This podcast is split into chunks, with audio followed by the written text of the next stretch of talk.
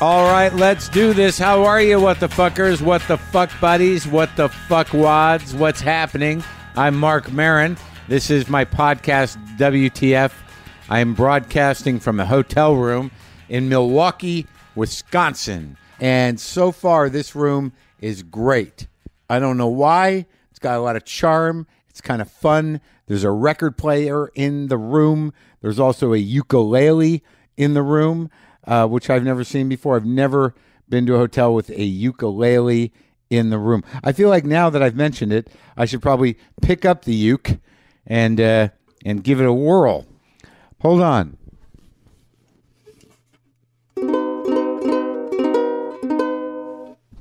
I don't think it's an in tune uke. I should have done a little more preparing before I started the show. So I went to Cleveland and uh, met up with Dean Del Rey, and we've been fucking laying it out, doing the shows. It's been great. Before I get into that, maybe I should tell you that Ashton Kutcher is on the show today. Ashton Kutcher. It's got the final season of his show, The Ranch, streaming on Netflix. But he's one of those guys where I'm like, everyone seems to be okay with Ashton Kutcher. People not only are, are okay with Ashton Kutcher, they they generally like him. People I have talked to, uh, also you know his wife I spoke to, obviously she had nice things to say about him, but everybody in general seems to like him. And it turns out I liked him, and you'll get to hear our conversation. If you're looking for, I don't. There's not a lot of dirt on Ashton Kutcher, but uh, decent guy bright guy, good conversation coming your way. That is happening. Oh, there goes my timer. Time to wake up from my nap. So I meet uh, Dean in Cleveland. I rent the car, got a Jeep Compass, a white one, head out to the hotel. Cleveland's Cleveland. Cleveland's a little, uh, I don't know what you would, I, I can't get a sense of it. Don't want to judge it. All I know is that Dino and I had a great fucking show at the Agora Theater well, we went to Jonathan Sawyer's place, the Greenhouse uh, Tavern, and it was fucking nuts, man. I, you know, I didn't like. It took me two days to recover from uh, eating there in, in a good way. I've not been able to eat all day for all three days, but the show that night was great. And then the following night, we drove five hours. Nice conversations. Dean got me. Uh, I don't know what he he doesn't drink coffee. Uh, he drinks decaf coffee, and we're stopping at Dunkin' Donuts, and I can't resist that shit. So I'm all fucking jacked up on Dunkin' Donuts coffee. My fucking brain is on fire, and I'm plowing just on the road with my you know eyes bugging out of my head from two or three Dunkin' Donuts coffees.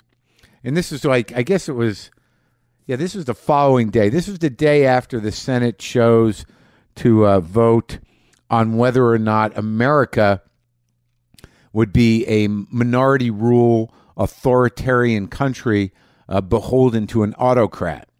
And we were all wondering how that vote would play out. Would we, you know, on Saturday be an authoritarian country with minority rule beholden to an autocrat, or would uh, democracy struggle on and, and try to uh, act within the uh, constitutional and judicial processes of, of a democratic country?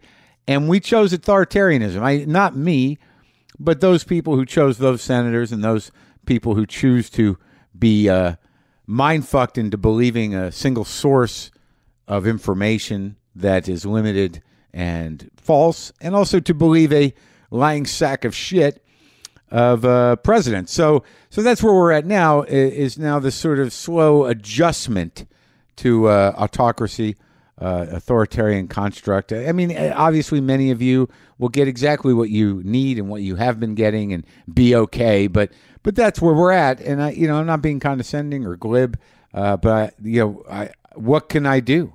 I'm not going to freak out. We'll have a vote in November. We'll see how that goes. Uh, perhaps it'll get even worse. Can always get worse. Might get better. But I'm just trying to adjust to that without a complete spiral. But we drove on Friday from Cleveland to Grand Rapids. Nice drive, jacked on coffee, as I said. And I was concerned about the Fountain Street Church, or I, maybe I made you guys concerned. But uh, we sold nicely over a thousand tickets. A big, beautiful place, one of the largest pipe organs I've ever seen in my life. Apparently, uh, many years ago, it was a Baptist church, but for the last almost 100 years, it's been sort of a Unitarian situation, uh, a kind of a, more a church uh, dedicated to uh, education and opening minds as opposed to necessarily a religious type of thing. Liberal Christianity, kind of uh, broad, but also a place where speakers and bands have been coming to uh, expand the minds of uh, humans for for you know decades. I mean, the place has hosted Winston Churchill, Eleanor Roosevelt, Amelia Earhart, Robert Frost, Malcolm X, Robert Kennedy Jr., Angela Davis, Margaret Atwood. It's crazy. Farrakhan, Christopher Hitchens, musicians like Dave Brubeck, Stan Kenton, Ella Fitzgerald, Duke Ellington, BB King, Frank Zappa, the MC5, Richie Havens, and Bo Burnham. That's where it lands. And Chris D'Elia and Tiffany Haddish.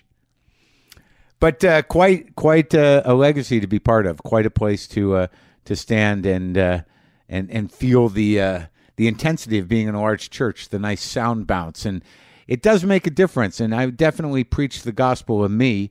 And there was definitely some religious themed uh, bits that kind of resonated in a deeper and more uh, exciting way, being delivered from the pulpit of a large church the way it should be. I had a very nice sized congregation. It was a very passionate service, and I'm glad many people came to witness and laugh. And we had a great show over there. We drove another uh, four hours from uh, Grand Rapids to Milwaukee. More Dunkin' Donuts coffee. There are some more dates coming up I wanted to get, get you hip to. Orlando, Florida, I'm at the Hard Rock Live on February 14th, then Tampa, Florida at the Straz Center February 15th, Portland, Maine at the State Theater February 20th, Providence, Rhode Island at Columbus Theater February 21st, New Haven, Connecticut at College Street Music Hall February 22nd, and Huntington, New York at the Paramount February 23rd. Go to WTFpod.com slash tour for links to all the venues. Okay? All right then. So there's something else I want to tell you. Um, yeah, I think this will be more exciting for you Marvel fans. I got an email uh, from somebody who is um, may I don't know if me telling you about this is going to ruin it. Uh, here, I'll just read it to you. Subject line: Cameo in Amazing Spider-Man. This might be a bit of an odd way to reach out as we don't actually know each other, even though I see you quite a bit. I'm a huge, huge fan, and not just of the podcast, but as a front row regular at your shows here in Los Angeles at the Comedy Store, Dynasty Typewriter, and Ice House. You've been my favorite comedian for years, and whenever you show up on a local schedule, my girlfriend and I are nearly always there. I was heartbroken to be out of town for work when you did the taping at Red Cat after seeing that material getting worked on for so long and enjoying it so much. Can't wait for the special, though. Anyhow, in addition to being a fan, I'm also the writer of the Amazing Spider Man comic at Marvel, and I was wondering if you'd be interested in making a cameo appearance in the book. I know superheroes are not really your bag, so I won't bore you with the details of the story, but basically, Spider Man. Oh, I don't want This is a spoiler. This is a spoiler. Oh, I'm not going to tell you that part. Uh, blah, blah, blah, blah, blah, blah, blah. We just need permission to use your likeness. Apparently, there's a form for that if you're up for it. I've attached what it would look like on the page. Like I said, I know superheroes aren't your thing, but maybe you'd see this as a fun little bit of comic book immortality. Yes. I mean, hey, he said, Letterman did it. Just let me know either way and keep up the great work. Uh, yes, Nick, I, I, I'm in. I'm in. I, you know what? I should probably email you back. Um, so that's exciting, right, Marvel fans? Right, comic book fans? Isn't it exciting that I'll be in a Spider Man comic book? I'm sure you're thrilled. Come on. You've got to be thrilled. So, wait, so the last time I talked to you, I had not had my last day on the Aretha Franklin movie. That one really, I, I you know, something really shifted in me around acting and around doing that movie. I have a tremendous amount of respect for the director. Lizel Tommy, who I think is you know was really doing detailed work to make this thing uh, look great and sound great and and kind of pop. and Jennifer Hudson was just uh, such a pro, and Marlon Wayans and everybody else I worked with on there. I, you know, I, I wasn't around enough to really feel like totally part of the family. It was people who were shooting it day in and day out for months on end, but certainly it was a great experience. And the last day we shot in a big church. Uh, it was we they recreated the Amazing Grace concert. We had all these you know background players, just a full church of people, a full congregation doing the thing that you do in a church, um, a black church particularly. And uh, it was a, it was a pretty exciting last day. And when they wrapped, they said goodbye to me, and everyone applauded, and it was felt nice. And I immediately went and shaved my fucking face. I shaved that Jerry Wexler beard right off of my face. Man, do I feel better. Now I've just got my soul patch and my stash again for now and very long hair. And that and the soul patch and the hair will go when we start taping glow in uh, March. So Ashton Kutcher, as I mentioned, smart guy, good guy, surprising conversation. Uh, his show, The Ranch, it's, it's the last season, is now streaming on Netflix. And this is me talking to Ashton in my house.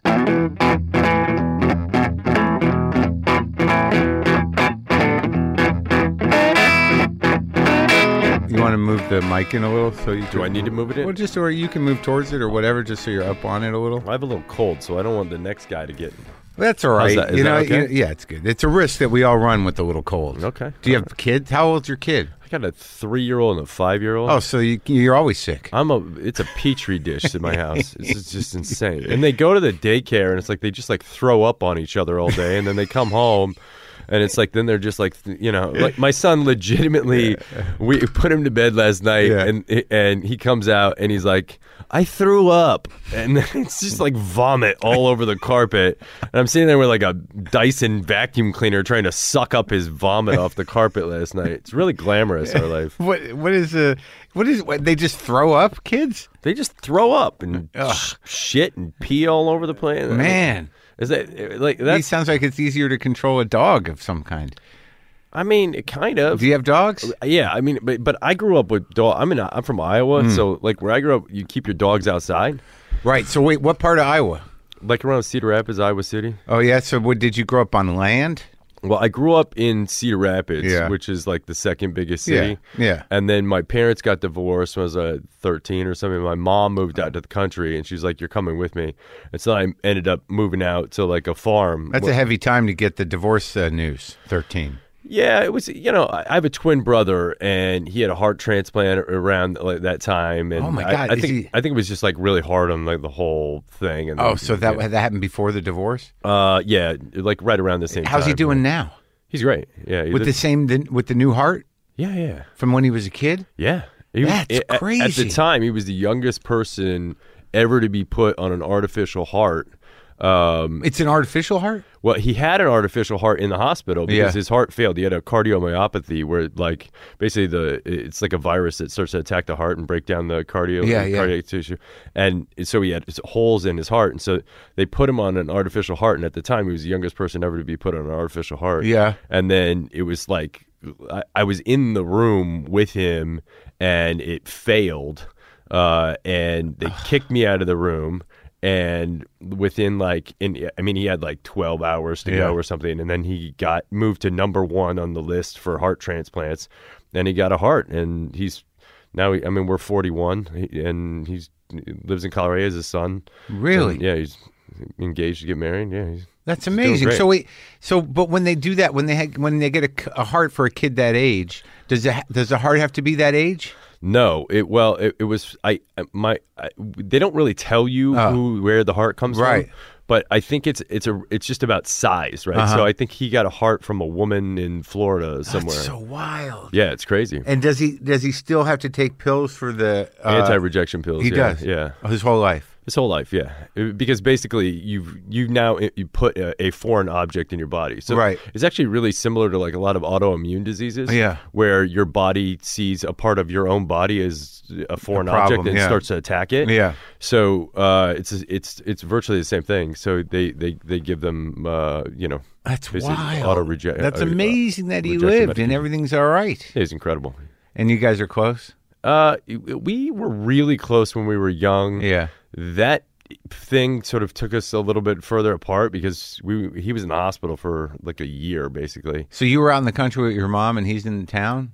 Uh, I was with my dad, and I was with you know various people, and you know it was like wherever they could get, get have me while this was taking place, you know. Uh, And then, right. and then, it, y- and then, like through the years, like he moved to, I, I moved out, I moved to New York when I was Yeah. 19.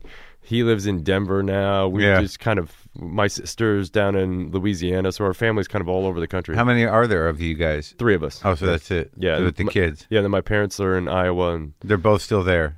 and Yep. still divorced from each other.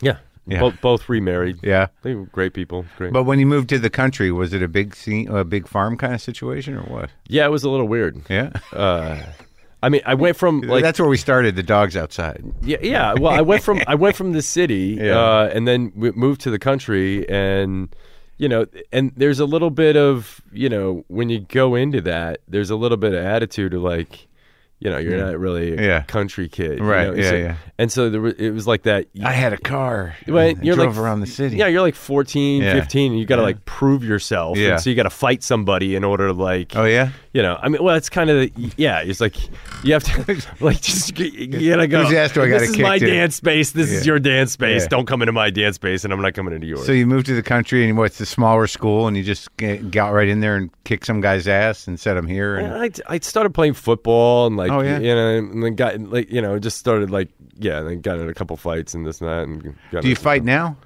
I I do jujitsu but I don't fight Mm. like I I, I Like, have when was the last fist fight you got into?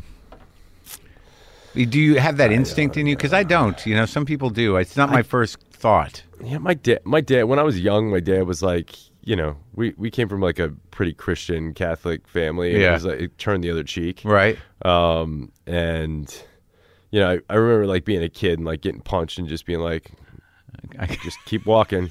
Uh, and then you know, it- and then you get older and you build up to enough frustration and then you fight. For for a while, I was like, I- I, I fought. Yeah. And then I just realized like this is stupid. Right, well, This- that's good. This this you Can really hurt somebody and you yeah, know, there's get in there's trouble. kind of no point. Yeah. I mean, I like I like doing jujitsu. I was a wrestler when I was a kid, um, and On a that- team? Yeah, and that was my that was my sport when I was young, and and I really didn't have an outlet for that. And- Yeah. and, I actually like if I'm pissed off, it's like nice to go do some jujitsu, and then you feel fine afterwards. You know, you- Are you good at it? I'm all right. Yeah. I'm okay. I mean, I I, I, I concede. Yeah. So it's like if somebody's like, "Are you are you, are you better than me?" I'm like, "No, you're better than me. You win. We let, us we don't need to fight. There's no there's you- you win." So who do you then? Who do you fight? Just people who are at your level. I mean, I spar with Yeah. with, with folks. Yeah. My coach brings me people to spar with. Yeah. Yeah. And then and that's no competitions. No. I, I, no. There's no, I, don't, I don't- I don't need to do that. So all right. So here you are. You're out on the farm. You're you're growing up in Iowa. Your your brother's got problems. Your sister's where she lost in the mix somewhere. Yeah, my sister basically sort of lone wolfed it and like You, o- kind of older or younger? older. yeah. Oh. She's like a, a couple years older than us, and Now were you- were you like uh, were you like an angry kid outside of the fighting? Did you push back? Did you rebel? Did you get in trouble? What the fuck happened? No, I mean, yeah, I, I what, like rebelling in Iowa is like I smoked a joint, right? Yeah, right. So yeah, I, yeah, I did that. Yeah. you know, and then uh, and then I um. I, I was actually a really good student. Did you know? Just Yeah. Sort of s- straight and narrowed it. And then my senior year, my cousin and I broke into the school. And Oh, I, got- yeah, I, I think I read about. I got this. a I got a deferred judgment on a felony offense for third degree burglary. What was the intent? What were you going for? gonna steal some shit. I Yeah, don't- I- yeah, you know, like- we were just poor and wanted some money. Yeah, like we're gonna go to the lab, get Yeah, some- exactly. get we're- some let's- Bunsen burners. There's a five disc CD exchanger in there. We can, you know. And then my cousin like stabbed some scissors in a soda machine, like trying to. I'm like, what are you doing? like you don't like, get the even- change. Like what are we going for here? You're just like half-ass. You're trying to rob Yeah. a school Yeah, and it's kinda you happy. get busted. Yeah, we. I mean, it was it was funny. So, uh, uh, uh, well, it's not funny. It was stupid. Yeah. Um, but uh, we, we were. I I was dating the principal's daughter at the time. Really? So that's that's probably not good. So this compounded the issue. he didn't like you, right?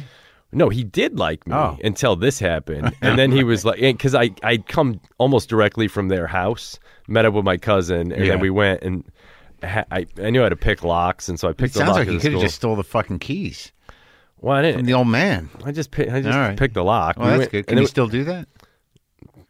pro- maybe. Yeah. I, I- I don't know. I, I, I haven't really kept up on my lock picking skills. They're tougher locks now. yeah. Yeah. Exactly. The. I mean, if it was a digital lock, I could probably figure it out now. you got, you've got, you've got connections. yeah. Well, There- You've got to have. You've got. You've probably invested in an app which will pick a digital lock. Yeah, pretty exactly. Yeah. Well, uh, if not, I'll find one. Right. so, so we went, um, and we got, we were in the school. and We were kind of like walking around, and, and, and honestly, we were like, you know, my cousin wanted to get his test from the next day, so Right. he would could cheat on the test. Yeah. I mean, we really weren't doing anything, Right. And we didn't know there were silent alarms in the school. And I look out the window and I see a car pull into the parking lot. It was like one in the morning or Yeah. something. And I was like, this is, well, that's weird. Like, why is there a car? in the-" and then all of a sudden, my cousin sees two cop cars pulling. He's like, cops! And we just start running. We bolt out of the school, and there was a cornfield. And on the other side of the cornfield was a, a, a creek bed. And the creek bed led all the way back to the next town. Yeah. And so we were thinking, if we can get to that creek bed, it's ba- back in the woods. There's no way they're going to find us. We, Right. We'd be home free. And so we dart out of the school and then we shoot back into the school. And we were in this room that was like right on the edge where it's like, it was like a 200 yard sprint to the creek bed. Yeah. And we're sitting in the room. We're like, okay, you ready? One, two, three. Come out the doors, and the cops are standing there, and we're at gunpoint, and we're like, whoa, whoa.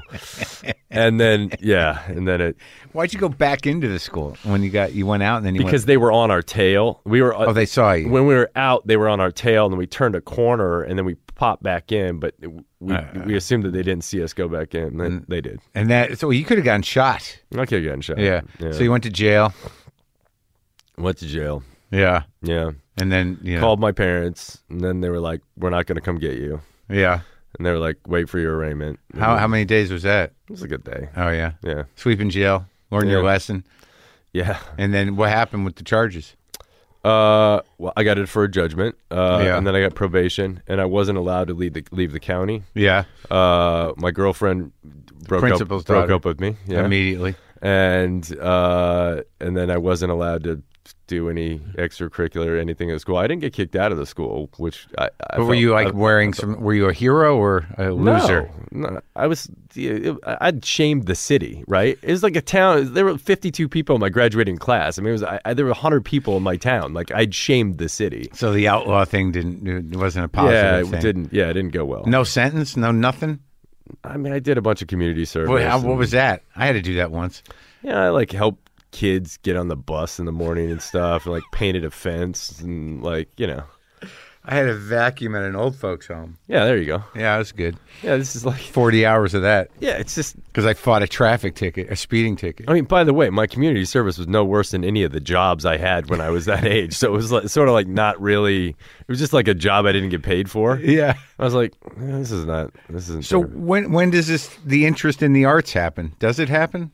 well, I had already so when I was in like I think seventh grade, I started doing high, junior high theater, Mm-hmm. and I was in every play that my school offered for Yeah. the entire time I was in school, and I was in the thespian society and went and competed in like state you know, Yeah. acting competitions and stuff. They had acting competitions. How do those work? Um, y- Will you do a monologue? yeah, you'd like prepare a scene with so- a scene Oh. partner or something, and then you go and perform it. And Yeah. I, I mean, I always love performing. I think, you know, I've, I've, I've like psychoanalyzed myself and broke it down. I think I, I just re- like the attention. Sure. Um, and you like getting a laugh? yeah, it's, I it's mean, great, right? yeah, there's sort of nothing is satisfying. It's like I actually said something that you found familiar enough to Yeah. laugh at. It's great. It's beautiful. Oh, yeah. Um, eh, so yeah, I kind of fell in love with it, but uh, also I was in Iowa, and I'm Yeah. going. How, how the hell am I gonna? Get out. Yeah, what I, am I am I gonna go do like community theater or something? Yeah. Um, you thought well, you were thinking about that? You you thought like, how do I make this a profession? Yeah, but I really didn't know how, so I kind of Yeah. just gave up on it. Yeah. and I was I did pretty well in school, and so I, I, I decided to go to school and become a biochemical engineer. and Why? that that's I was going to be a geneticist. Really? Yeah, What compelled you to do that? I wanted to figure out how to stop the virus from replicating that attacked my brother's heart. Really? That was my goal. Yeah, You're kind of obsessed with it? yeah. I want. I, I just wanted to figure out how to like. I mean, there's a process that viruses go through called lysis, where they sort of transition and start to replicate. Yeah. And I thought if you know if you could infect a virus with a strand of DNA that didn't allow it to replicate, that potentially you could stop it from. Is that something they use now? I don't know. I, ca- I haven't kept up on it. Really? You haven't? You're not? You don't get the journals? No. But it seems like in the you know you're involved with the tech world, but you don't do biotech. I've I've done a couple things in biotech. Um, it's I, I probably should do more. Yeah. But I always feel like I studied it, but that I didn't learn it well enough to do it well. And Right. meanwhile, like I wasn't a computer engineer or a computer scientist Right. or anything of that sort. Right. But yet I feel confident enough to. So it doesn't really make sense. Well, no, it does because mechanics are mechanics, but when it comes to the human thing, you know, you don't know what the hell. It just seems like this. No matter what they do, it's sort of like we don't really know. Like with with with machines, it's machines. With digital stuff, Yeah. But when you're dealing with things like this, we're going to inject this into. It's like, oh, what the fuck is going to happen? I also I I think I think there's not a regulating body that sits over the top of technology. Yeah. Whereas if you go into biotech, you have to deal with the FDA. Sure. And like I don't I don't want a guy at the finish line to be able to say, "Sorry, we're Yeah. just not going to approve this." Yeah. Like yeah. I, like to me that puts my investment in somebody else's can- hands. right. Well, it might be for the right reasons, but you just don't want to be it mi- involved with that it also, possibility. It also might be for the wrong reasons, Sure. right? I mean, you don't Maybe. you, you don't there there there might be some you know minor side effect that Yeah. is uh, you know wi- with outside of it. It's and I'm not I'm not in any Well, you way- want to take the risk either way. yeah I eh, yeah exactly. So so my rule is I don't invest in non FDA approved biochemical Right. technologies. Sure. Well, I mean, I just think it's interesting because the virus, the idea, the virus is sort of like a renegade strand of uh, like RNA or DNA that needs to hook up with something, needs a host. So your concept was if you could create a fake, uh, like a, a ghost strand of DNA that it could hook up to, that it would diminish the uh, the impact. Yeah, I mean, if you think about like antivirals for like Yeah. the flu or something Right. like that, right? Like Yeah. they, they they basically give you a dormant version of, Oh, Yeah. of that. So you could actually create eh, you you should hypothetically be able to create an antivirus right. for Anything, any virus. for many viruses, right? They're So- probably working on that, uh, yeah, maybe. They- but you didn't. You didn't follow through. I did not follow through. No. I, I, I, I, I was I was in college and I was in a bar Yeah. and some lady came up to me and was like, How old are you? And I was like, Let me get this beer and I'll let you know. Yeah. And then I was like, I'm nineteen. And then she said, uh, have you ever thought about being a model? And Yeah. I was like I was like I thought Fabio was like the only male model. Like Right. I didn't realize guys did that as a right. job. Yeah. And I was, I- and I was, I said no. I was like, I thought about being an actor, and she's like, well, it's a, this is a really good way to be an actor. Come to find out, it's not. Um, and, and and and and- but then she sort of s- showed me the ropes and helped build my confidence. and- Where'd she find you in Iowa? Yeah, I was in a bar in Iowa. And she was from where? She had a scouting agency in Iowa. She now she's in St. Louis. Yeah, You still know her? yeah. But- well, I'm still really close with them. She because she started your whole life, Yeah, yeah, and she was just like, "You're a good-looking guy," yeah. She was and like, you thought she was full of shit at first. I thought she was completely full of shit. She, she was like, "There's a a uh, competition at the shopping mall, t- like this weekend." in Cedar Rapids, Uh, yeah, she's like, "Come, you, you know, y- you all you have to walk from like here to you know 50 feet and back." And she's like, "Wear a tight shirt and some jeans." Yeah. and you're gonna, you, you, yeah, I think you'll win. Yeah. and and then I won a trip to New York, and I I I left my I got a week off from my Yeah. job at General Mills in the Cheerio factory where I was sweeping Cheerio dust, doing janitorial work, and flew to New York, and then called my dad once I got there and said, "I'm not coming home," and he was That was like, it? and he was like, "Bullshit!" He was like, "Get your ass back here." I was like, I, "Listen, I I've got my Boy Scout backpack." and I've got my sleeping bag, and I've got a hundred dollars. Yeah. And uh, you know, if I run out of money, I'll figure out how to get home. But for now, I'm not coming home. Yeah. And then uh, with a hundred bucks in my pocket and my Boy Scout backpack, I set out in the world, man. and that was that. What was that? And, then- and that's history. So you were working at a General Mills factory Yeah. where they made cereal. It was a really good summer job. Yeah? Yeah, they made Cheerios, fruit roll ups, uh, c- clusters. Um, Did you take like that stuff home? I mean, I'd grab a handful out of Oh. the bin as it was Just going eat down it. the thing. I mean, I was over a cereal by the time I got.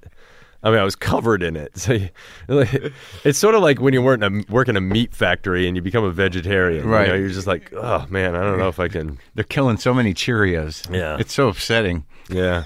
But it's not upsetting. You're just like, Yeah, it's too I- much of I, it. I don't know if I can eat this stuff, man. Where'd your dad work when you were growing up? He was on the fruit roll ups line. He was? Yeah. No, he wasn't. Yeah, he got me the job. It was a great summer job. I mean, it was an amazing summer job. I But was he? But he think I wa- was getting paid like twelve bucks an hour or something. But it wasn't a summer job for your dad. He was full, he was full-time full-time, fruit yeah, roll-ups Yeah, yeah, he was full time. Yeah, The- for the fruit roll-ups. yeah, on fruit roll ups. Yeah. I mean, I went from working in a warehouse, like driving a forklift. Sorry, I'm laughing. I'm sorry. Why? I'm just it's just like uh, the fruit roll-ups line. And someone's got to do it, but it's a funny thing to say. Somebody's got to make sure that the foot long fruit roll ups come out a full foot. I get You it. don't want an 11 inch foot long fruit No, roll you up. want the whole thing. you need a full foot. Yeah, and that was your dad. That was my pops.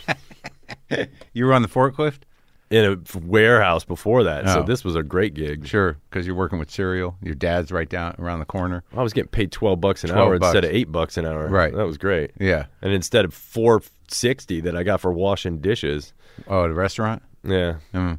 Well, I'm glad it seemed like there was a nice progression: dishes, forklift, Cheerios, runway model, exactly. Italy. Italy, It's a good progression. Giorgio Armani. You know, it's like it just works. wearing the nice suits. All those brands line up. yeah, Come on. sure, man. The Homestead Kitchen, Hawkeye Foods, General Mills. and then Armani. I mean, don't forget Spikes meat cutting. oh, you know. were at Spikes, I worked at Spikes, and I was I skinned deer during deer hunting season. so you can do like- that if Oh, yeah. necessary. Oh yeah, oh yeah. Yeah. Wait, What was I can the- skin and trim a deer like nobody's business. What's it? What was Spikes? It was a place where people brought their deers to be It was A butchered, bu- yeah, it was a butcher shop. so people would bring them or they'd sell them. Uh, hopefully they'd have them field dressed and they'd just drop them off, and Oh, then I'd hang them up and skin them and cut the head. so that was the service that Spikes provided. Yeah. Hunters would bring their field dressed game a in field dress game, and then we would turn it into processed meat that people Right. could take home and, and eat. freeze. Yeah, Yeah, package it up. would be frozen by the time we gave it to them. You wouldn't want to give it to them thawed. Oh, really? Yeah, You'd freeze it? yeah, Oh, Wait, wait, I mean, I thought uh, so. They'd pick it up like a week later. yeah. A week, two weeks. So it's depend not on- like it depends on how busy we were. It's not like by tomorrow I need this fresh and I'll fr- put it in my freezer. Yeah, no, it'd be like you know a couple days. If Oh. we, we we can move through a deer pretty quick. Yeah. And then did you hunt or do you? Yeah, I was a hunter. How was it? I loved it. Yeah. Yeah, I I, I like I like bird hunting. Yeah. and I like fishing. Shotguns. Uh, Yeah. With shot, like shotgun bird hunting. That's the Yeah. way you do it, right? Yeah, With like, ducks like and a quail. twenty gauge or a four ten or something. You want something small so you don't mutilate the meat. Yeah, so you don't have to pick like p- spit shot out of Yeah, your exactly. And then and but I I s- I started deer hunting. Yeah. when I was fifteen or sixteen or something like this. Um, and I liked it, but it there was a weird thing with deer hunting. Like Yeah. you actually felt like. I don't know. I, I just started feeling bad for the game. It was weird. Yeah, well, Um, It's especially called- that's called the uh, conscience. Yeah. it's called not becoming a serial killer. Have you seen this "Don't fuck with cats" thing? on- Not on yet. Netflix? I have ca- you I've- gotta watch this thing. I have two cats now. I just had to put one down. I don't know if I could handle it yet. oh God, it's something else. Do you have cats? I used to have cats. Yeah, I love cats. Yeah, I, and it didn't affect. Uh, people were telling me like if, if you have cats, it's gonna be a little rough. It's a little rough, but man, is it something else? Really? Oh God, Y- y- it's just. But wait, th- what are these sounds you're making? This doesn't sound like a good experience. Well, I mean, if you're into this thing, I mean, it, it's Was it a good experience? it's what's shocking is is is you're sort of seeing it through the eyes of these people who are like using the internet Yeah. to f- solve this case but Right. then they stumble upon something much greater yeah. and you're like it's shocking So it's a good documentary. and it's beautiful yeah. Okay, I'll. I'll ch- you know, people i mean have told me. beautiful might be the wrong word but it's exhilarating effective. yeah All right, so you're in. Uh, so you're m- doing the big modeling with Buddy with Ford Wilhelmina. Who's what's it? next Oh was- yeah, is that a big one? It was one of the big ones for guys. Oh, so, you're doing print, you're doing runway, you're doing all of it. I'm doing enough to get by to Yeah. start with. Living in New York, where? Uh, I was living in a two bedroom apartment with five other guys. It was a model's apartment Where? in, which one? in Hell's Kitchen. Ninth and forty something. Uh, it was ninth and 38th. Yeah. And then uh, it was terrifying. Mm-hmm. Yeah. Like as a kid from Iowa, it was like, You're right in it there. yeah, I mean, I, I remember walking up this like two story walk up and turning the lights on in this place and roaches just scattered. Oh yeah. But I what did- about down the street, Ninth Avenue, was- like Forty Second It was- Street? yeah, there was a guy selling a girl on the corner, and Oh, it was just yeah. and, the, and a person living in a trash bag outside. and Sure. you're like, wow, this is just a different world. Mind blowing. Yeah, mind blowing. Um, But you had your Boy Scout backpack. and- I was good. I had my Swiss Army knife, man. you could fly with knives back then. sure, man. Don't forget. Yeah. Uh, so yeah, I s and then I you know booked a couple little jobs and made a little bit of money, and then um, but I didn't see any of it because I was living in the models apartment, Right. And it was like I was paying like two thousand dollars a month for this two bedroom. They put you up in there. yeah, they put you up in there, so then they take your check when you get paid, and they pay themselves for the rent for the models apartment, which couldn't have possibly been Not ten for five thousand dollars a dudes. month. Yeah, But that's what it was yeah. Oh man. and then you know they pay for all your flights Right. but you don't know how much they cost and so ultimately i, I didn't see uh, any money for a while um, and i was just kind of living off of ramen and you know Yeah, whatever else i right. could get my hands on and then uh, yeah and then i went to italy uh, and did a bunch of runway shows and booked like 19 shows or something like that in How'd my you first feel season about there. that? Being a model, you know, coming from what you come from, and knowing that now you're a model. How'd your dad react? my dad was like this is bullshit come home Right. Um, I, I was, I, I- honestly, I was like, I can't un- believe people are going to pay me to just look like me. Yeah. so there was that. You didn't feel it was in, in, uh, be, beneath you or or the, affected your masculinity or anything.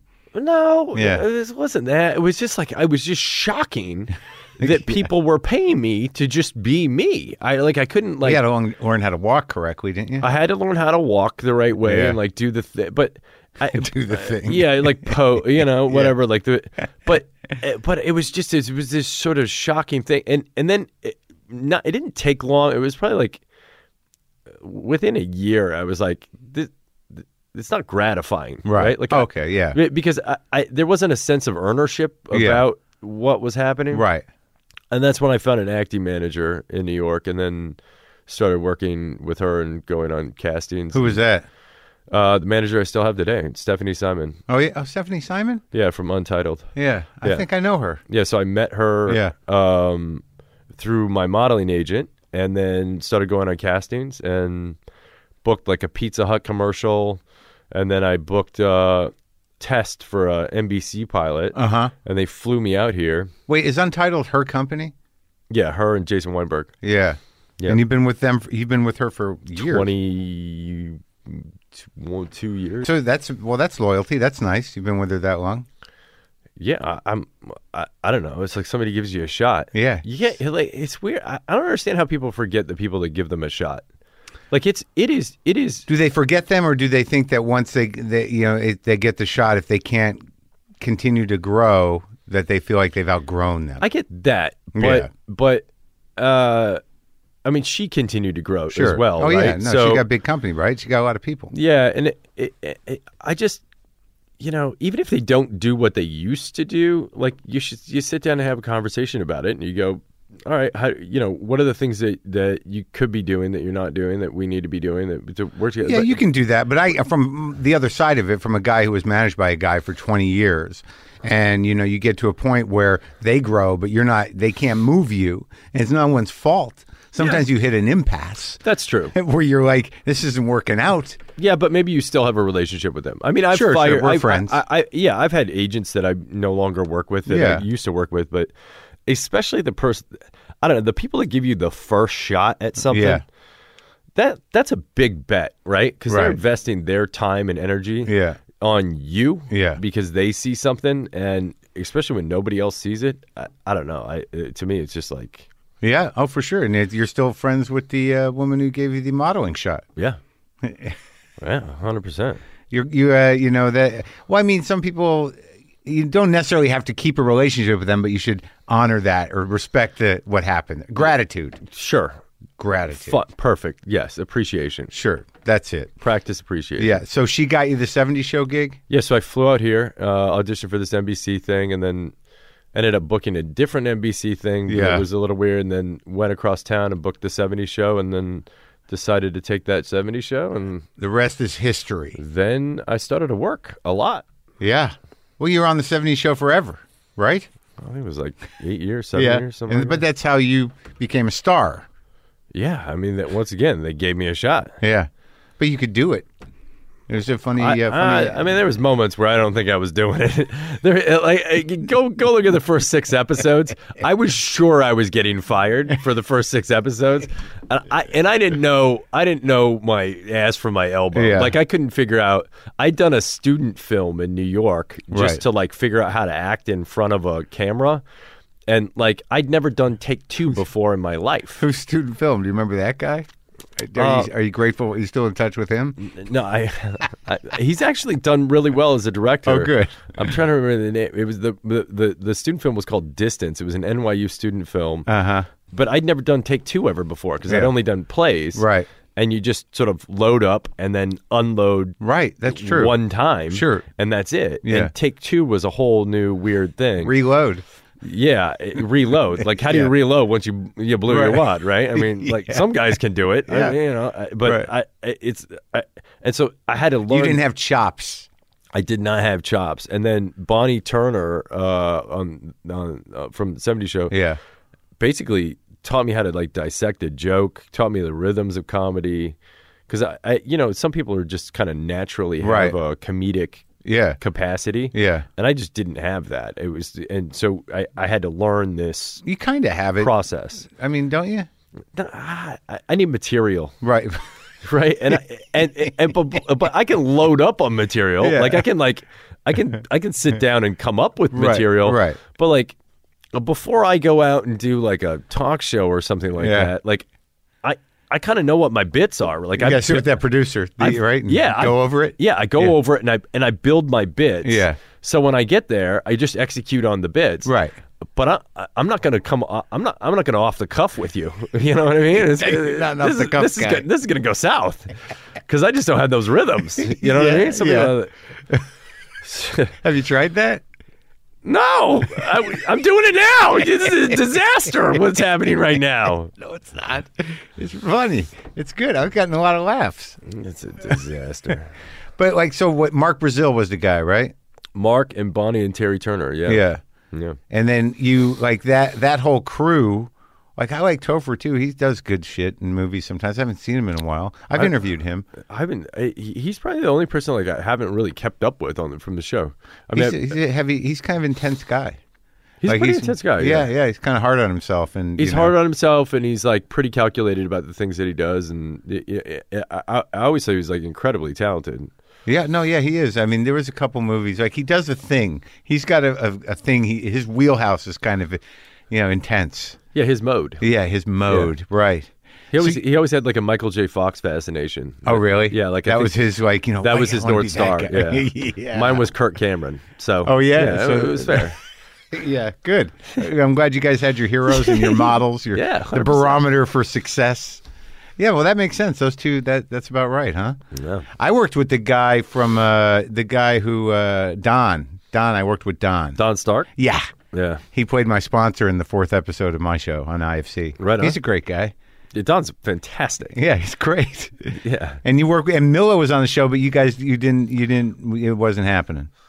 Well, I mean, but she was And now like she's your wife. She was like 14 when we I- started okay, the show, all right. and, I I'm was not like suggesting anything. No, but I'm simply saying she was 14. I was 20, 19, Yeah. something like that. Right. And so it, it, 14 and 20, it it feels like a big age difference, right? Sure, it is. It's just yeah, it's, You a, know. it's illegal. It's a, Yeah, it's a illegal problem as well. 28 and 32, you Not so go, much, yeah. not, le- not so much, right? It's less. Yeah, yeah. it 33, changes as you whatever. get I older. think I'm yeah, not sure. doing the math right. But anyway, But you did like that. I mean, th- that show was your life. You know, that sort of defines your life and your finances and everything for for a long time. yeah, well, two years into it, I because I was just a supporting character in the show, so Uh-huh. I, so I really wasn't doing that much work. I mean, I Right. would show up for the workday, but Yeah. sitcom schedules are pretty soft anyway. Right. But then when you're only in three, four scenes a week, um, I, I had a lot of extra time on my Yeah. hands, so I started a production company, um, and then uh, How- but how'd you know to do that? Was that Stephanie's suggestion? I mean, who who?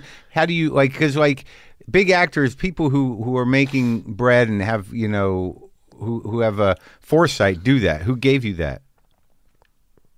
I just always wanted the job of the person that was giving paying me. So it was your idea. Like I'm going to open a production It company. was a hundred. I I I I, I met my uh, producing partner. Yeah. uh, out through his wife through at a party or Oh, something. okay. And Oh, he was a producer, and he said, "Yeah, why and don't he we was do talking this? about movies that he wanted to make, and Yeah. I had some ideas about things, and we started collaborating. I was like, why don't we just start a company? right? Uh, and so we started out of my house Yeah. and worked out of one of the bedrooms of my house. And, um, you know, about six months, eight months into it, and just bootstrapped it on our own money. Mm-hmm. And uh, we, we came up with this idea for Punked. And uh, my agents and manager, everybody said, don't do this. It's a bad idea. Someone's going to get hurt." No, they were just like, it's a bad idea for your career. Like, why are you going to go do reality TV? At, Right. that, at that point in time, like doing reality TV seemed like a career ender. Yeah. Um, and I was like, no, I th- we, I, I want to do this. Yeah. And then started started that up, and then I was I did do where's my car? I think s- after the summer of But season punk was sort of three. a phenomenon, right? Yeah, it was, it was li- like the number one show on cable at the time. And, and isn't that where Dak Shepard comes from? Yeah, I casted him for his Yeah. for the first episode. Yeah. I, I, he was he, I think he was at Groundlings at the time. Yeah. which was like a unbelievable place to go find Sure. talent for. Yeah. um, yeah, we casted him on there. Oh, you you cast a lot of people out of the groundlings for punk for improvising uh, real yeah, people. A bunch of people. Oh, yeah. really? Yeah, where we found we found a lot of the talent for that show. You know, and I also I was I was a huge fan of Saturday Night Live when I was Yeah, growing up. yeah. and and I I realized that there's that was like the only other show that improvers really could go to and work Sketch guys, improv yeah, like guys. sketch Yeah, improv sure. people. I was like, wait a second, we're, I, I, I can build e- even if I'm number two to Saturday Night Live, I can build the other show that sketch and improv people want to come work. Well, yours is really improv. I mean, you know, ultimately SNL is scripted all the way. yeah, I mean, we had we had a you know a bible of what how we wanted to execute the bit. Yeah. but the comedy in it was Well, yeah, wholly they had improv. to, they had to think on their feet because they're dealing with real people and things. Yeah, I mean they had a little backup, but we, Yeah. we, we were in their ear, and you Oh, know, yeah, right, so right. so if, so if they lost track, or if they weren't seeing something that we were seeing, Yeah. they had a little bit of a voice of God going, Yeah. um, don't get punched in the face, uh, back away right now. He's talking about punching you, you know. It was like so that we, we, we had that, uh, which went And it well. was like really successful. And then you did the yeah that big movie, dude. Where's was it? Dude, where's my car? Dude, where's my car? Written by Phil Stark, who was one of the writers on the '70s show. But then when do you start like becoming this wizard investor? And and when do when do oh, so like a lot of things happen, right? I did a bunch of movies. Started started doing a bunch of other television, Like producing shows. the movies. producing some movies and then producing we did this show called beauty and the geek and another Yeah, one yeah, called yeah. true beauty we were, we were we were building as a reality production company i think endemol came in and offered to buy our production company and i was like well if we sell it then i have a boss and i don't know if i want a boss Yeah. and and I was like, why would they want to buy this? Like I was trying to figure out like why they were valuing it where it was at. And then I saw buffering speeds online just getting faster and faster and faster. And this is about maybe 12, 13 years ago. And Two I, thousand and what, seven, six? yeah. Yeah. And and I was like, man, I want I think all this content is just going to move online. Like Yeah. this is just an easier way to consume it. Really you thought that? I, I, I legitimately had this thought. And so I went out and started looking for companies that could help me distribute content and quantify content, quantify creativity, if you will, like determine where in the life cycle of a video people y- wanted more and where they wanted to turn it off, and understand the total number of views across multiple platforms of the internet. And so I, I was really just trying to figure out how to optimize content for that platform Any platform. w- well for the online ecosystem, Okay. right? Like VOD, Right. and uh, Because you saw the future of entertainment moving there. that's what I thought. Yeah. and so I tried to convince my board uh, to create a fund At the production company. at the production company to Mm. Yeah. create a fund of capital inside the production company to invest in these types of companies. Yeah. And then use our production capabilities to, to Make the content. to promote these companies Yeah. and accelerate their growth. Oh, okay. And then and, and then make the content and utilize those tools Yeah. to actually uh, build content out. And so we built out the internal piece of the puzzle, but the board didn't approve the investment piece. Uh-huh. So I just started making the investments on my own With your own money. with my own capital. Yeah. And I invested in a company called Optimizely, which Yeah. is like an A B testing tool. I invested in Skype. I invested in a company called Slide, which this guy Max Levkin, who was Yeah. from the PayPal Mafia, yeah. g- created. eh, PayPal Mafia. it's like a group of like Yeah. early people that Peter Thiel brought in to Yeah. build up PayPal Yeah. and then and, and and then I just started meeting all these other people in the tech And universe. this is like a this is a pivotal time because there they these are guys that are now billionaires, some of them, yeah, and they weren't then. they weren't then, And Yeah. so you're like on the ground floor of these people that know the future in a way, or at Yes. least we're gambling on. it. yeah, and and to be clear, I was the dumbest guy in the room. Yeah. and intentionally the dumbest guy in the room, and vacuuming as much information as I possibly could. Yeah. just to educate myself. So Right. I would go to San Francisco twice a week and just take meetings with the smartest people from Mark Andreessen and Mark Cuban to you know it, li anybody who would take a meeting. And they would take a meeting with you because they thought you were funny and you're uh, like they knew who you were. and- They knew who I was, so they didn't. You know, but did they look at you as an investor, as sort of like, I want to meet that guy? I don't. No, no, not at all. They, Yeah. I I think they looked at me going, "Why is what, What's he what's, want?" What's he want?" Right? Yeah. And and then and then I I found this angel investor, this guy Ron Conway. An angel investor is a guy who just give you money. Yeah, he's like it's like the first check in kind of guy. Yeah. Um, and he was the best in the business in angel investing. Well, Uh, explain that to me exactly. How does angel investing work? So somebody comes to you with an idea, they Yeah. haven't raised any money yet, and Yeah. you give them the first check. Okay. And and he was kind of like the first check that was a stamp of approval that caused the second check to come in. And who? Where do you? Where does your check come in? Well, early days, I was an angel investor. Okay. So I learned from him and became an angel investor eh, early on. Yeah. But then I also would invest in things where, you know, somebody would call me up and go, hey, Skype is selling from uh, eBay and, you know, there's some legal hair on it, but we think we can clean that up. But we Yeah. think it's a, you know, 6X multiple from here. And then I Yeah. would, you know, make that check as well. So I was doing a little bit of both, but mostly just super super early there was this there's this incubator uh, in san francisco called y combinator which is probably the most prestigious incubator in the world where the best founders go through there the biggest ideas from Yeah. dropbox to cloudera to you know Yeah. airbnb and uh, they- all these companies end up going through this incubator Yeah. and this guy paul graham who built it and ran it Yeah. would mentor these young entrepreneurs and help them learn figure out how to build their businesses Right. and so I would go there, and I at the time there weren't any other celebrities or anybody else there, and I would go, and I could always get a meeting with the founder because Yeah. they were excited to meet, and and and then over time I just I learned from them, I learned from other investors, and sort of figured out how to do it, Yeah. and then and, then and then Guy Osiri, who is my uh, partner in the fund, he was the only other guy uh, from LA that was I I kept seeing up there running into, and he was a friend of mine. And at one point, he turned to me, he's like, "Why don't we just do this together?" And I was like, "Great, like go find the money." And Yeah. I'm happily because Yeah. I'm running out of money. and so then he went and found the money. Yeah. And then Ron Burkle came in with the capital and, and his back office. Um, and we built our first fund and it started from there. And and now this is like the bi- the bulk of your business is doing this stuff. This is, yeah, this is a little bit more than nine to five. And, and, and, and now I do only do movies or films or TV that I like, I'm really passionate about. And it's more of like just for fun. So the fund is like so you manage a fund basically, Yeah. and and that's uh, that's where you ended up with this. And that fund is, you know, you guys just sit around and go like, well, what are these things that look like we can put money in? Yeah. So we have a And then people team- invest in the fund. y- exactly. So the fund's called Sound Ventures. Right. So I could put money in Sound Ventures. Yeah, yeah, exactly. So we have. What's it cost to get in?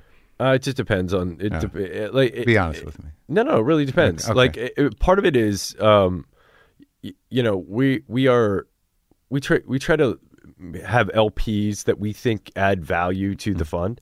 So folks that give us some domain expertise that we don't have, Yeah. and those are the limited partners they put capital in, and then and then we have uh, a unbelievable team of of folks that do run diligence for us on companies. And Yeah. They're constantly sourcing companies and you know laying out the numbers and telling us what they think, and then we have a portfolio management team that basically looks at all the companies we've invested in and constantly finding ways to try to be helpful to those companies and Yeah. then help those companies grow. And that's That's the deal. That's the business. yeah, yeah. And and now, and you're a respected guy in this world. Your fund. I think so. Yeah. Now, okay, so going back, you've been married to Miller for how long? Uh, I think we've been married for five years, almost five years. Yeah, that's going good. It's going amazing. That's great. And then before that, you were with Demi Yeah, for eight, yeah. and you guys are still friends. Uh, I, you know, we don't hang out. Um, Right. right. you know, 'Cause I, I, remember I talked to Miller, and it was sort of like, oh yeah, everyone's good. And, you know, I mean, it, it- it's all good. Uh, Yeah. we don't we don't hang out. I I've uh I I- I make a really conscious effort to stay in touch with the girls. yeah, Um, because you were sort of present for a lot of that. I mean, it was eight years, right? Yeah. So Tallulah, I think, was like eight or nine, Right. Uh, and she was the youngest, and and uh, rumor was like twelve or thirteen, Right. When we first started dating, and then when we divorced, like they were had all just. Uh, well, Tallulah was graduating high school when we divorced. Sure. so- So you so you had a, a relationship with them, and, and during a sort of essential I time. mean, I, yeah. yeah, I mean, I was helping raise teenage Right. girls through their adolescence. It's weird when that happens because my brother's going through some of that. Like you have a, an ex who, whose kids you were a big part of their lives. How do you maintain that? And do you, you know, well, how does that work? I think. I mean, I, I love them. Yeah, right. and I'm never going to stop loving them, right, right? right, yeah. And and so uh, and and respecting them and honoring them Sure. and rooting for them to be successful in whatever Yeah. they they're pursuing. Yeah, I- Yeah, I th- I think you you you you try, but I, at the same time I'm I'm not their father. I was never trying to be their father. I Right. always had respect and honored Bruce, and I think you know he's a brilliant human being and a wonderful man Yeah. and and I and so I, I, I you know if they don't want an engagement Right. with me, I'm not going to force it upon them. But Right. but they all, they all do, and it's Oh, it's, that's nice. it's great. Yeah. So that's well, it's good that there's not, you know, badness. There's not badness. Yeah, yeah. Now, okay. So the other thing is, you started Catholic and then you moved into this other thing. you want to extrapolate on that, or you want me to? Well, I mean, early in the conversation, you said you kind of Christian Catholic upbringing, but I know that. The, Well, I had a very Christian Catholic upbringing. I mean, I was an altar boy. Uh, my my mom's side of the family was Irish Catholic. We we Right. you know went to church every Sunday. I went to catechism. Yeah. learned about Jesus Christ. Um, Sure. and then confession, the whole business. yeah, the whole yeah the whole blood of Jesus. yeah the whole Here's thing. your cookie. um, and learned a ton. Um, about the Catholic model. yeah, about Yeah. that about that model, and and sort of being in Iowa. I mean, I had one friend that I f- realized was Jewish because he was gone on days that we were still in school. Yeah. and and I had a Mormon friend uh, when I was growing up, and Yeah. I never really recognized or realized the difference. Um, of religions. Yeah, but also never spent the time to understand any other Mm-hmm. religion. Um, and then uh, I, I don't remember how long ago started uh, learning about Judaism, and uh, Just from who? Who were you with at the time? so Demi introduced me to a guy uh, named Eitan Yardini, who was Yeah. one of the teachers at the Kabbalah Center. Now this is when, like, in Kabbalah's heyday, like when Madonna was Kabbalah, and uh, it was like sort of a, a, a fad a bit here. Yeah, I think she. I think Demi found out about it through Madonna or something Uh-huh. like this. And I was really skeptical uh, of all of it going in. were you still practicing Catholic, or were you just uh, no, kind of? I wasn't really practicing. I- untethered. I, was actually like sort of moving towards atheism. Yeah. uh, like where I was just sort of like, You're also inve- you were also consumed with uh, sort of like exciting investments and things. I was consumed with a lot of things. so, so, uh, but, but I, but I, I, I- I was kind of questioning whether or not you need a model like this in Uh-huh. order to be a good person. Yeah. And, and kind of questioning the, I always had an issue from the moment I asked my pastor, like, if you never heard of Jesus Christ, Yeah. how is it that you go to hell? Like, if, because you can't believe in This is something you asked when you were a kid. I asked him when I was yeah when I Yeah. was an altar boy. Yeah. And he didn't have it. He's like, you just have to have faith. And I was like, that's just that doesn't do it for me. right. That's a good question. That's a philosophical question. Like if that guy doesn't even know who Jesus is, if why does you're in he the- have to go to hell? If you're in the Amazon rainforest Yeah. and you've never heard of, Je- and he's like, well, this is the purpose purpose for the missions and going out Sure. and spreading the Yeah. word. And you go, Yeah. yeah, but there's you know some guys not gonna you're not gonna get to those guys in the Amazon, Yeah, right? Like, right. and so I and so I always sort of bumped against that. And then uh, so Demi introduced me to this guy Aton, and I asked him a bunch of questions. Yeah. and I was really skeptical. Did you ask him that one? Well, they, he didn't believe that, so therefore, he, he didn't Right. have Didn't to- matter. he- Right. There was yeah, no hell. there there, there was no hell. Yeah. And Exactly. Jesus was just a guy. uh, not just a guy, a Kabbalist, no less. Uh-huh. Of course. It had to be. Yeah. Right. It all Uh, fits by the way, together. so was Isaac Newton, Yeah, and yeah. so was uh, anybody else that has done anything significant. Sure. So, um, so, which is how it kind of generally goes. So, uh, and so I I started learning about this uh, about Judaism and learn how to you know read Hebrew and Mm-hmm. learn how to like.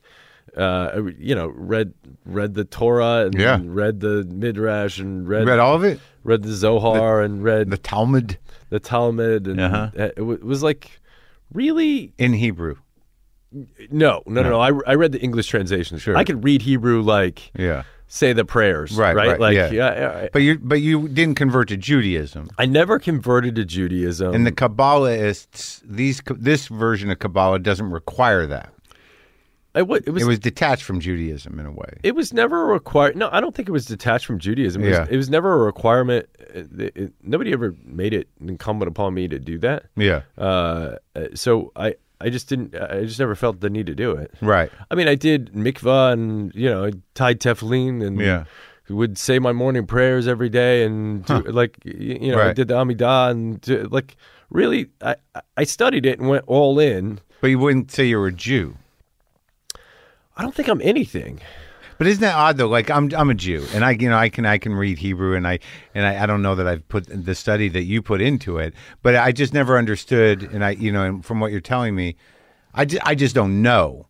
Like it seems like that you know all of the rituals were there and the connections are there, but what is the primary spiritual um, lesson of Kabbalah? I mean, what what are you praying to? I mean, a- at the end of the day, there was Hillel said uh, th- somebody had asked him to explain the Torah while standing on one foot, and he Yeah. said, "Love thy neighbor as thyself." Everything else is commentary, Yeah. And so, it, and by the way, if you say what is the golden rule of Christianity, it's love thy neighbor as thyself, right? Yeah. This is the same thing, Right. And in fact, what I ended up finding out through studying Judaism was why the Catholics did all the things that I couldn't get answers as to why the Catholics did. Like, why did the priest always put a little bit of water in the wine before eh, communion? Like, what was that about? And why was the bread? they? Um, so w- water is a right column energy of mercy, and wine is a left column energy of judgment. And so you always want to have some sense of mercy or care before you judge anything. Yeah. Uh, because otherwise, it's a violent act, and so you so the, f- from so you put a little bit of water Yeah. into the wine, um, and you know, and it was like why are why why did they hand out wafers at communion? Why Yeah. didn't they just ha- hand out a piece of bread? you know? Right. oh, okay, well, it- this bread is an antenna for wisdom, and when it's inflated, it's like the ego, right? So it, it has the same amount of energy within a wafer as what it has an inflated ra- leavened piece of bread, Right. But w- if but but it comes in a smaller package, and so it's the, it's an antenna or reminder for individuals to uh, diminish their ego, uh, you Right. Know, w- you know, in- There's blandness and hold to the it. same space, right? a blandness to it. too. yeah. So I- I learned all, and then I learned about Passover. But and you're learning matzah. this from the Kabbalah people? Well, I, I just didn't know any. So I didn't know that Passover came at the same time of year as Easter. And, Right. y- You know, and then when you do the matzah, it's actually the same as the wafer, and it's a, and it's it, there's there's I learned so much overlap. So much of it is exactly the same stuff, Right. but just taught in different ways. And all really valuable stuff to sort of have and digest and realize but I'm kind of left back at the same place where I began, which is, you know, I think all these things are great as long as you're not religious about them. right. And I and I found myself becoming religious about it, Hmm. a- as opposed to, um, as opposed to just, Curious, intellectual. Yeah, Yeah. It- it- it- Philosophical. I sort of passed the point of curiosity and philosophy and found myself becoming religious and went, whoa, I've just done the exact thing that I did before. And here I am back at ground zero going, huh, let me let me re-examine all of this and Yeah. see and, and just use what works. yeah. Where'd you land with that? With like spirituality? I'm, you know, I kind of think that that that the God that we're all looking for Yeah. is actually just in other people. I, th- I could, I could, yeah. Well, that's, I mean, that's a pretty good, uh, a pretty good, yeah, it could go either way. Like I, I- my my, So my- you, you, you're grounded in that as opposed to magical thinking, which is like, uh, yeah, my ge- my general sense is that like I'm I, I'm seeking knowledge in this world. yeah, there's more knowledge out in the world than I can than I- I'll ever have I'll ever personally obtain. Mm-hmm.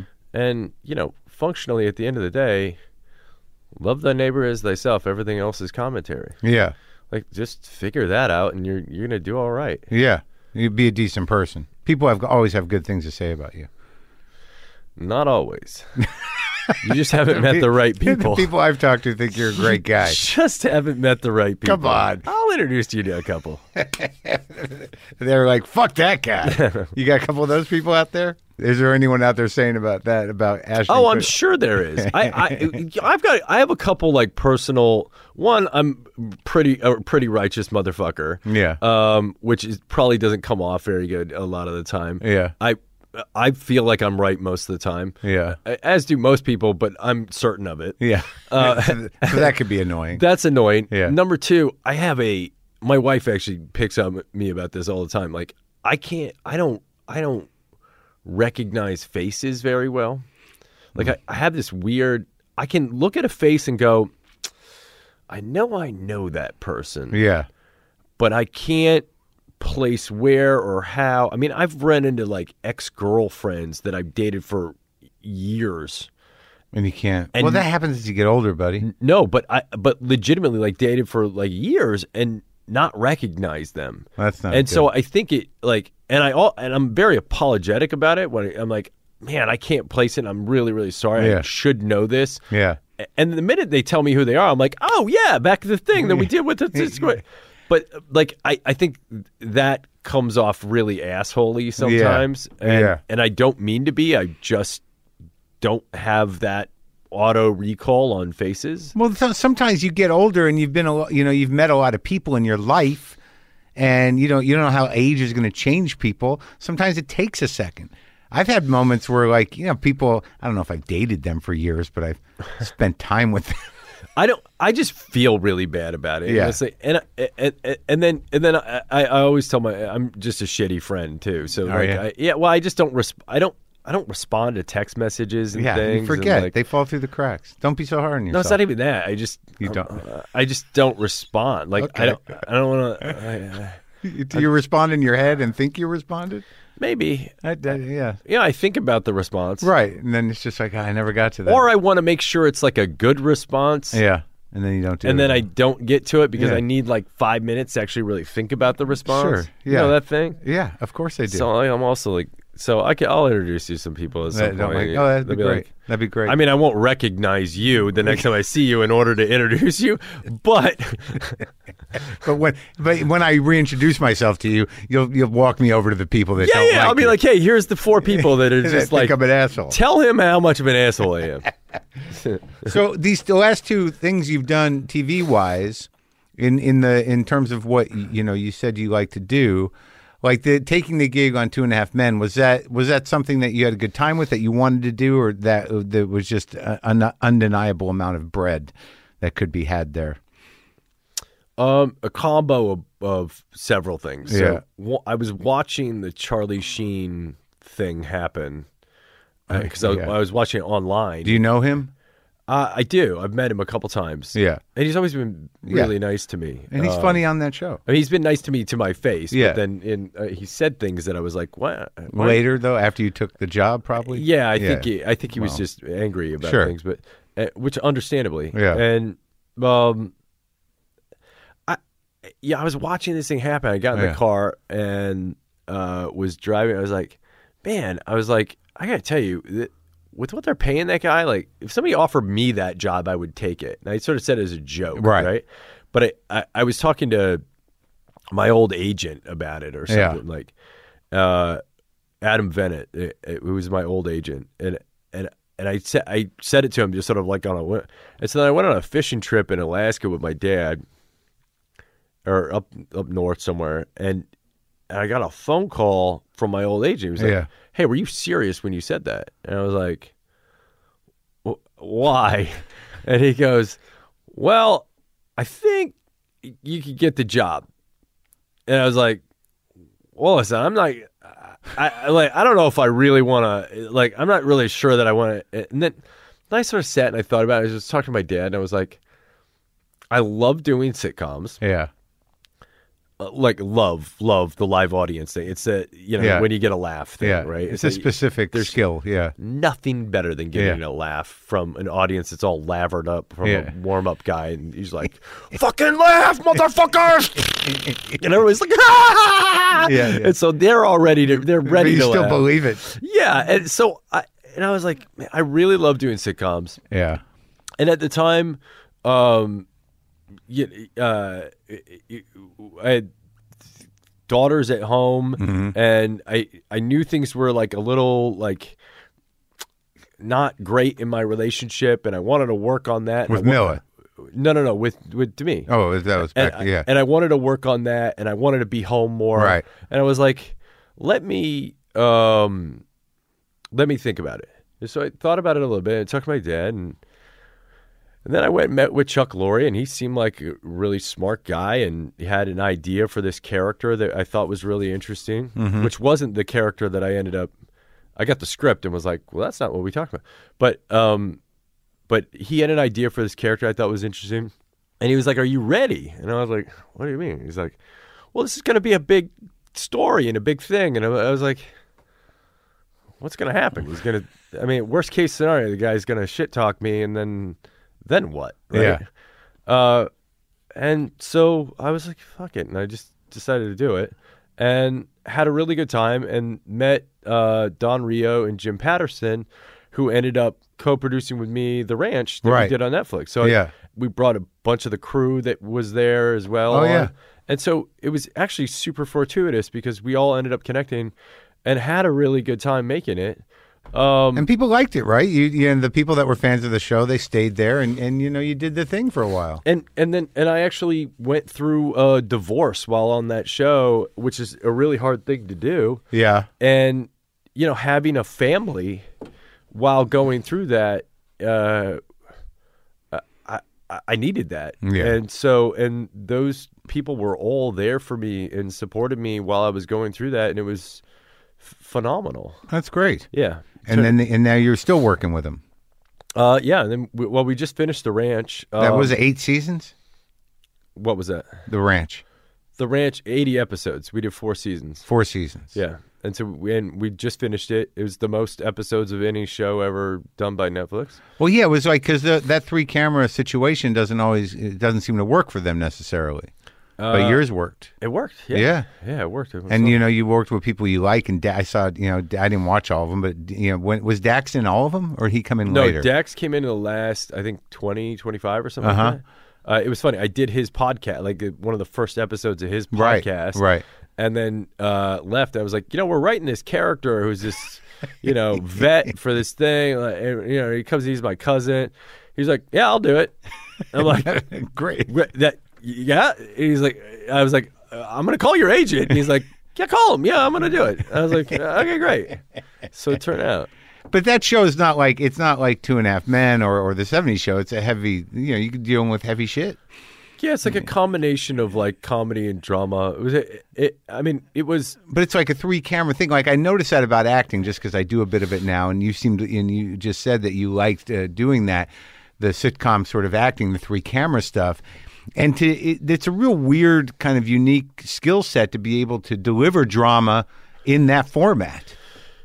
yeah it, it we had to figure it out um because we hadn't uh i i'd never done that before and you know you i think we figured out quickly like if they were like really dramatic scenes uh, you could do them in front of the audience. If they were pseudo dramatic scenes, it was better to pre tape them before we loaded the audience in. What's so, the difference? so we do a pre tape day on Thursday with no audience. Right. Uh, and and then on Friday we shoot in front of a live audience. But pseudo dramatic just means what?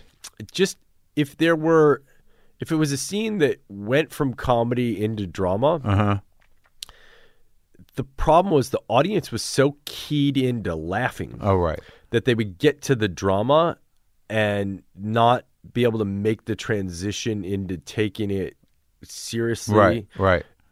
or or laugh because you know y- you had like one guy in the audience that laughed because they thought it was a joke Still right. but right, it right. wasn't a joke and then it would blow the take Yeah. and it would pull the actors out of the dramatic moment that was right. building Interesting. um, but if it was a really dramatic scene you could shoot it in front of the audience and then you can hear a pin drop on that stage Just as long as it's not cluttered, you know, it doesn't come out of comedy. yeah Right. Oh, Yeah. that's interesting. So, so the the, sh- the the stuff that had to kind of evolve, you know, like there's a couple of jokes, and then you're all of a sudden you're into something serious. You had to shoot without an audience. It was much harder. Yeah. I mean, we, we, we just kind of had to figure out like when, what were the kinds of scenes that the audience could do and do well. Right. And then, and then oftentimes on some of the dramatic scenes, you'd need three, four takes and you don't want the audience to sit there and be belabored watching it three, four times. Right, right, right. Uh, so it, it, it was a balance that we, that, that we ended up figuring out probably after like halfway into this first season. And and why are you ending it? Uh, the story was told. Yeah, I think that's a, a commendable thing. It, it, it, I, I- I've been on shows where you keep going. Yeah. And you keep going, Yeah. And then you got a brother who's a gorilla, and you know, like I've done, I've done this stuff, right? Yeah. And so, it, it the story was told. I love everything that we did. Uh, Everybody there was still, uh, you know, highly in love with each other Yeah. we didn't have to do that thing where you know you you shoot a show for like four seasons everybody's salary gets increased every year Right. and then you go i don't know if we can pay this much for you know Yeah. this discipline within our crew and so then you have to let go of people and then hire new people to reduce the salary Yeah. so you can contain the budget we didn't have to do that Like, Yeah. we got to the point we were able to let everybody know that this was the last season Yeah. and that we're going to wrap it up. And so everybody had time to find their next gig. And, you know, it's not like Netflix owns the show. So it's not like there was this big syndication. No, right. There's no back end thing. Yeah, there's right. no big syndication Right. boon that's going to come Yeah. if we shoot two more seasons. Yeah. So it- the story was told. And you don't have to beat it to death. yeah. Good man. Well, congratulations Thank you. on your life. I'm, I'm living one. Okay. Good I don't, want, I talking- don't want to do a different one. I'll tell you that. I'll, I'll keep this one. Good talking to you, man. Likewise. Thanks, man.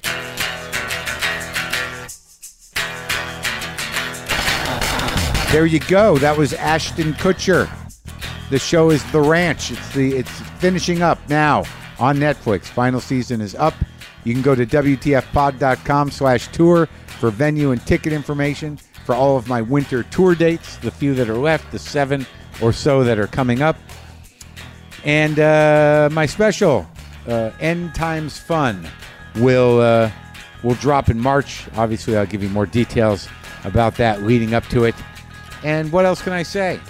Oh wait, I, I can I think I can do music. I, I have a hotel room with a ukulele in it. Hold on.